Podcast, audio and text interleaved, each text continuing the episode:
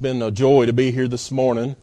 Appreciate everybody that's here today. And like Brother Scott, there's a few missing, but uh, where two or three are gathered together in His name, He'll be here in the midst of us. And I'm thankful for that. Even if I'm all alone somewhere, the Lord's with me. And I'm glad of that. I'm glad to know that uh, He was willing to take my place. Uh, unworthy one is me.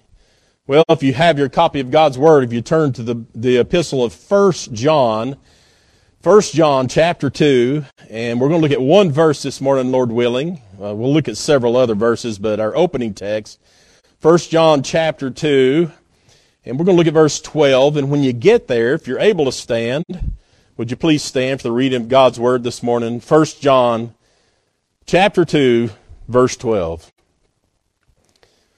I write unto you, little children, because your sins are forgiven you for his name's sake.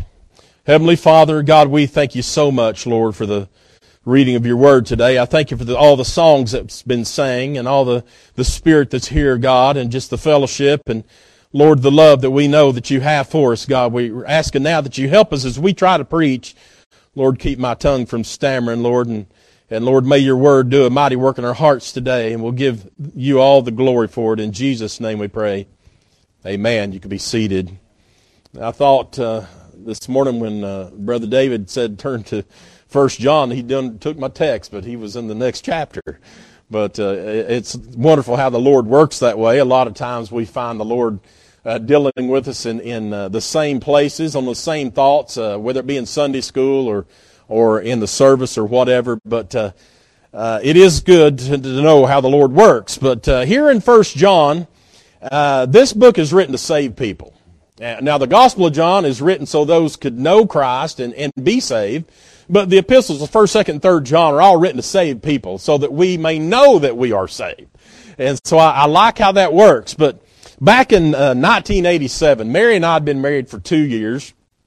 And she had a, uh, a Plymouth Turismo she'd bought brand new. I don't know if y'all remember those or not. They uh, little 2.2 motor in them, little Dodge product, Plymouth. Uh, it was a real nice looking little car. Uh, but in uh, after she she bought it in '84, but in '87 I was driving it by myself, and it had been rain, it had been dry for a long time, and it had rained that day. And so the, the roads were real slick. You know how they get that oil on top of them after they've not rained a while. The roads were real slick, and I was driving down Tazewell Pike, and I don't know if you know where this is at, but where the, the IGA, IGA is right now.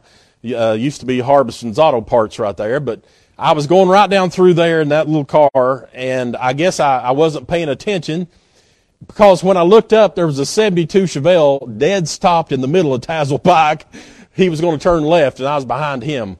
I hit those brakes on that car and you would have thought there was ice on the road. And it slid and uh, it, I wasn't going very fast, but it felt like I was going at least 100 when I hit the back of that uh, Chevelle. Uh, he had a license plate on the back that had a spring on it, and that license plate flipped down, the spring broke.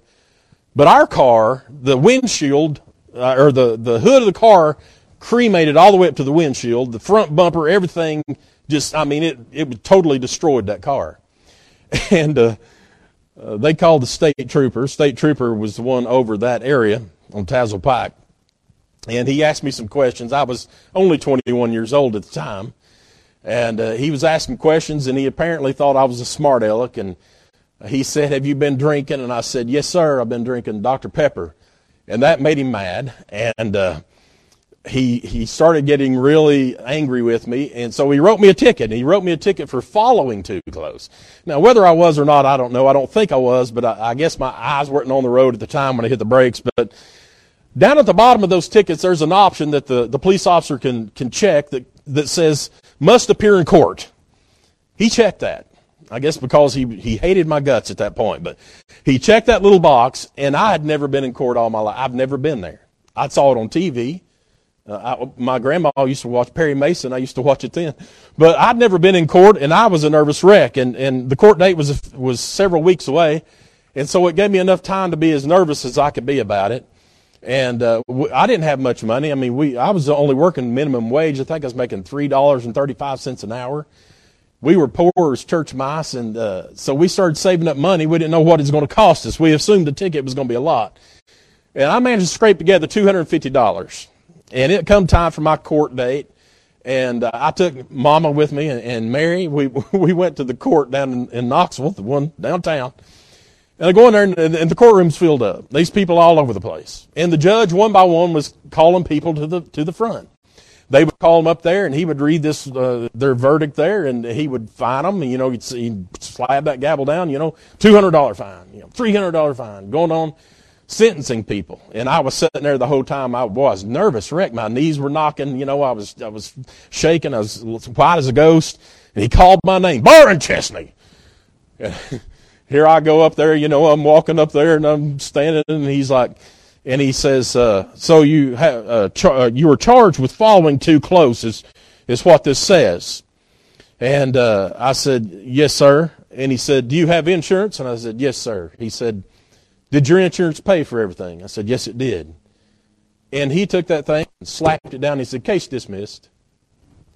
And I was like, Excuse me? Case dismissed. You're free to go. In other words, I received his grace and mercy that day. I was charged with falling too close. I was guilty, I guess. According to the eyes of the law, I was guilty for that crime that I committed by following too close. But that judge took it upon himself to dismiss my case. And that's exactly what he said. Case dismissed. So I walked out of there. I had to pay the court costs. I think it was like $20 or something like that on my way out. But I didn't have to pay a dime for that. And it was like I had never committed a crime at all. Case dismissed. Wiped from my record. Now, he didn't say you did nothing wrong.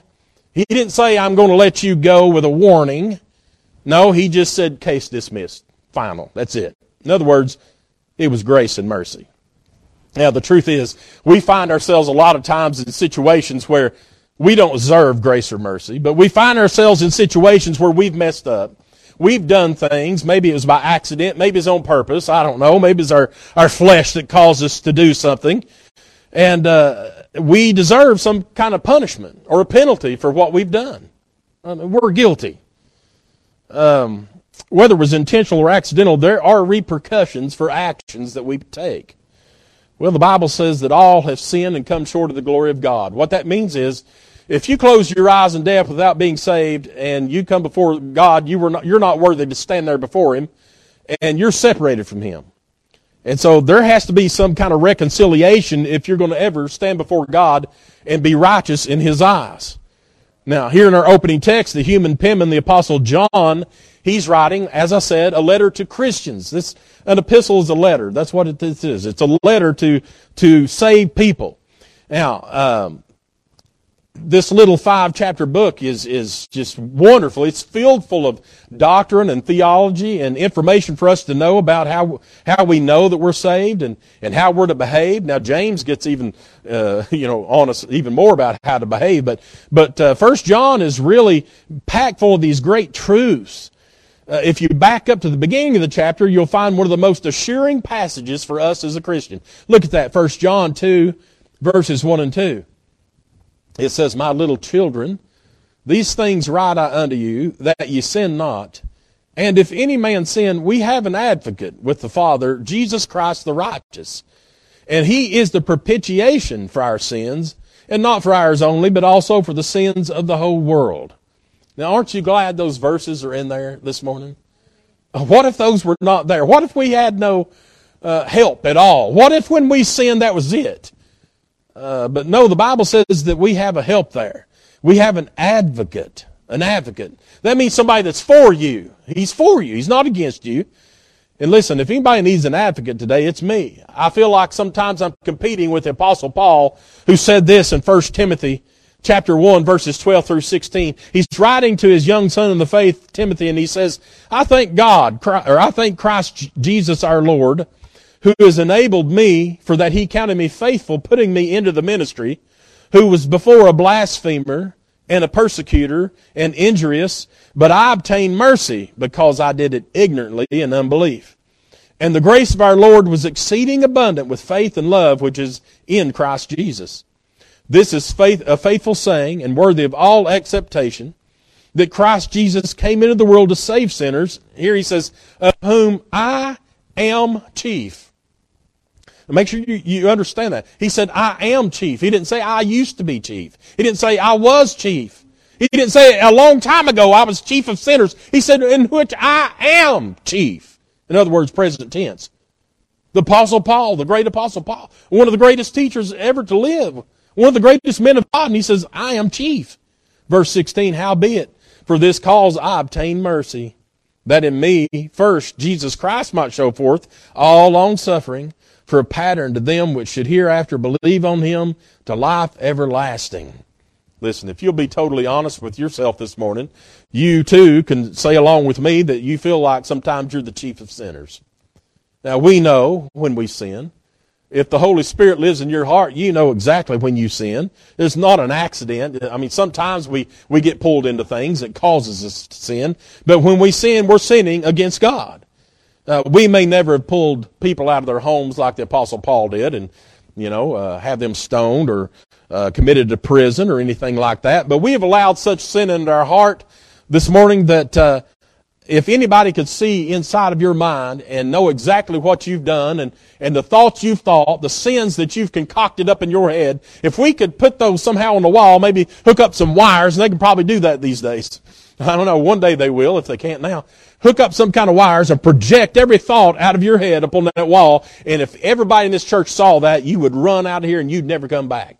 You'd be so ashamed of yourself, you'd never step foot in the church again. You would never look at one of these people in this building again if they knew what was in your head. If they knew the sins that you thought about. We're all in the same boat. But thank God that Christ came into this world to save sinners, of whom we are chief. And because of this, we can obtain mercy. Christ, the sinless, spotless Lamb of God, who taketh away the sin of the world, John the Baptist said. He take away the sin of the world. I am glad to know that we can obtain mercy. Go back and read again there in 1 John 2, 1 and 2. My little children, these things write I unto you that you sin not. And if any man sin, we have an advocate with the Father, Jesus Christ the righteous, and he is the propitiation for our sins, and not for ours only, but also for the sins of the whole world. Now, there's a couple of big words in that text right there that some people want to get confused on. That word advocate, as we've already mentioned, it comes from a, a, Greek word, parakletos. Now, I'm not one of these guys that get up and say, you must know the Greek and all that. No, you need, you need your King James Bible that's already been translated for us in English, and that's all we need as English speaking people because it's very clear. But that word right there, it means to come alongside of to provide aid to, to be an intercessor, to plead the cause of. That's what this advocate means. In other words, there's somebody working on your behalf. They've got interest in you. And so everything they do is for you, not against you. Now I've heard some say that, you know, well, Jesus is like a lawyer. He's a, a Jewish lawyer. There's even a song out there that one group sings about Jesus the lawyer uh, because he pleads our case. Well, listen, I, I believe you could probably say that in a way, but Jesus is much more than a lawyer. Much, much more. A lawyer will plead the case of anyone with the right amount of money. Whether guilty or not guilty, a lawyer, as long as you pay him, he's gonna, he's gonna fight on your behalf as long as you're writing a check or giving him money. That's what most lawyers do because they don't have a personal interest invested in you. Now, if you're paying them, they do. And as long as you're paying them, that's fine. But there, I've never heard of any lawyer on this earth who has ever hung on a cross to save you from your sins. I've never heard that. Have anybody heard that? I've never heard that. But Jesus Christ hung on the cross to save you from your sin because He's your advocate.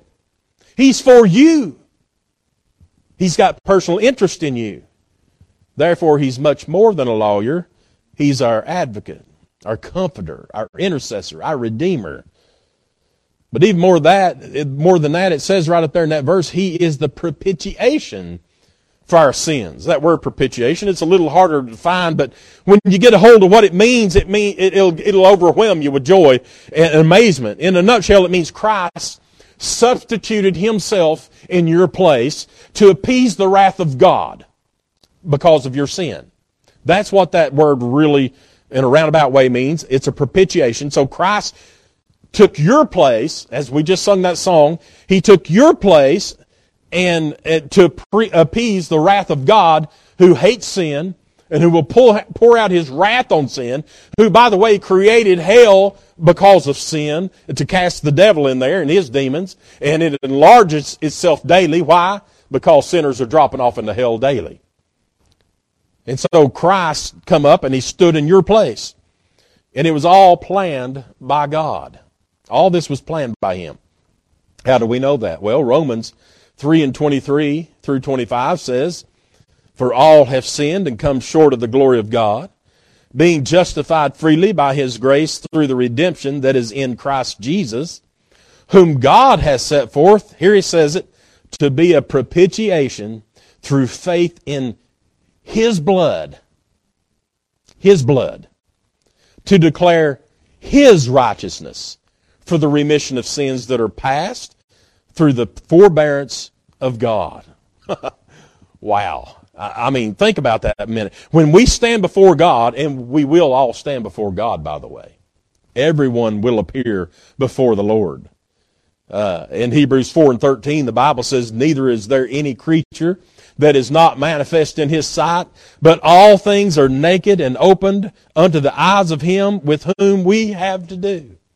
There's not a single thing that you can do that, that escapes God's all seeing eye. Everything, every thought in your mind, every, every, every evil thought in the, in the recesses of your heart, God's there and knows it. Romans 14, 11 through 12 says, For it is written, As I live, saith the Lord, every knee shall bow to me, and every tongue shall confess to God. So then every one of us shall give account of himself to God. You better believe one day we're going to stand before God. But when we stand before Him, and by the way, He knows all the sins we've committed, there's none that you've hid from Him. You've not got some that you've hid from everybody else that you think God can't see. He sees that too. But all the sins of our entire lifetime, knowing that by all rights we're guilty, we're worthy of death, we're worthy of punishment in a lake of fire. We ought to be in hell with our backs broke because of the sins in our life. But if we've trusted Jesus Christ as our Savior, you know what? He don't go and look back at those sins. Those sins have been cleared. Those sins have been forgiven. Those sins have been blotted out. Those sins are gone, never to be remembered anymore. And so when we stand before God, He don't look at our sins if you're saved. He looks back at the cross where Christ nailed those sins to that cross. And by the way, that's what He's done with them. He nailed our sins to the cross. And you know what, what God can say? Not guilty. Case dismissed. Case dismissed. Now, how do we know that? In Colossians chapter 2, verses 13 through 15, the Bible says, And you, being dead in your sins and the uncircumcision of your flesh, has he quickened together with him, having forgiven you all trespasses, blotting out the handwriting of ordinances that was against us, which was contrary to us, and took it out of the way, nailing it to his cross. And having spoiled principalities and powers, he made a show of them openly, triumphing over them in it. Those principalities and powers, those are demonic things. Those are evil things. That is those sinful things. And it says that he, he went over those. He, he, he, uh, show over them openly, triumphing over them. You see, the devil thought that he defeated Christ when Christ was hung on the cross, but no, he did not. Christ triumphed over that. And so the truth is, every human being on the face of this earth has a debt to pay for the sins that we've committed. We've committed them against God. It's just like a, a legal document that has our name written on it with words debtor to sin. Penalty, death.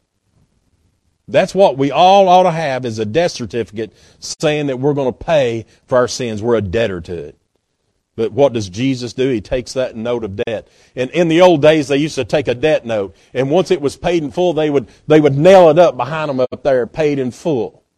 And that's what Christ has done with your sin. He's nailed them up, paid in full. This one's done. We don't go back and look at his, his death certificate. We don't go back and look at the debt note against him. It's no more to be remembered, no more to be brought up. Our slate's been wiped clean, our record expunged, our note's been paid. Isn't that wonderful?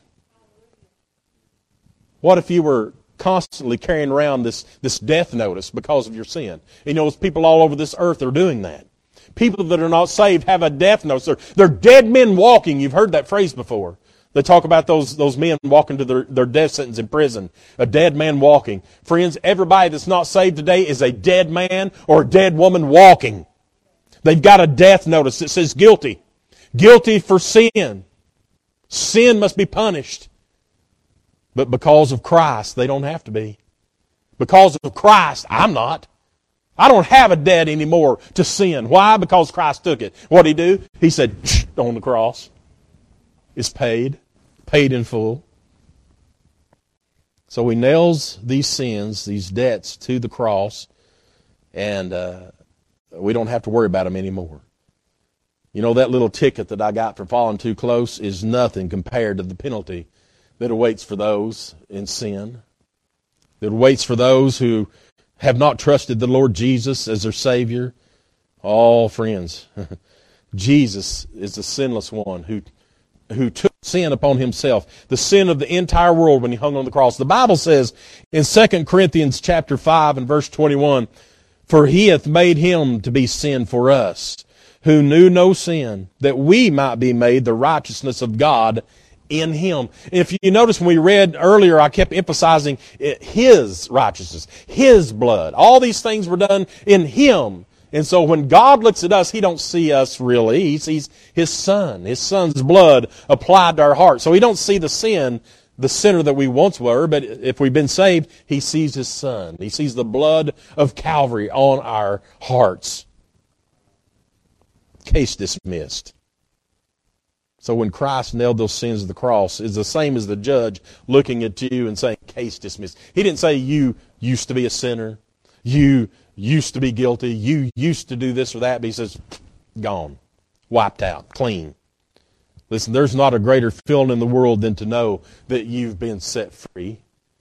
Do you know those that's not been saved are, are prisoners as well? They're prisoners just like they've got a ball and chain wrapped around their ankle and they're dragging it all over the place. I can, I can just see it in my mind's eye. Sometimes I'll, I'll sit and think about the, the condition of the world and the sin that's out there and the people that are unsaved and how they're just walking around like dead people with balls and chains on their ankles, just walking around. They don't even realize it sometimes. And they look at us and say, ha ha, you idiot. you know, and there they are, dead men walking, dragging those chains around. And they don't even understand that they're in bondage. Oh, friends, there's going to be a day if they've not trusted the Lord, if they've never heard the gospel, if they've never placed faith in the Lord Jesus Christ, they're going to have to pay for these sins. And, and, and when they come before God, that's not a time of, of pleading a case at that time. You close your eyes in death. When you stand before God, if, if you've not been saved, you don't get to go in front of Him and plead your case. It doesn't work that way. You're already guilty. It's already done. All he's doing then is sentencing, making your sentence. You're going to go to hell, to the deepest portion of hell for these sins. It's not a time where you can say, now listen, if I do this or that, you know, the Roman Catholics think they can go to a place called purgatory and work their way out of there, work their way into heaven. Their family can go and pay off a priest. They can go and, and say this many, you know, prayers or whatever get forgiven for it. And then after they've died, they can still go to heaven if they get out of purgatory. Purgatory is not in the Bible, and I know I, I, say this a lot of times, but if you've ever knocked on the door of a Roman Catholic and you've asked them about that, and they say, well, purgatory. And then when you, you go up with their Bible and you say, find me purgatory in my Bible. Where is it at? Where is it at in the Bible? Well, it's in our Bible. Oh, you mean those books you've added in there. Those things you've added into the Catholic Bible. Yeah, that's not in the real Bible. And so they're, they're clinging to the hope that they're going to go to a place where their, their friends and their families going to go up to the priest and pray and, and offer these prayers and light these candles and, and stand there and, and, and dip their fingers in water and splash it on their face and, and go up to the little man behind a piece of lattice in a little box, you know, and, and, and confess their sins and talk about, oh, I'm praying for my father. I'm praying for my son. I'm praying for my, my mother that's down in purgatory. Oh, if they can just get out. And, and he'll tell them they can do this penance or that penance and, and, you know, pay this amount of money money or whatever it is, and, and they can get those, those people out of there. Friends, that's hellish. That's hellish belief. There's no little man in a box that can, that can pray on your behalf. He's not your advocate. He's not the one that does propitiation for your sins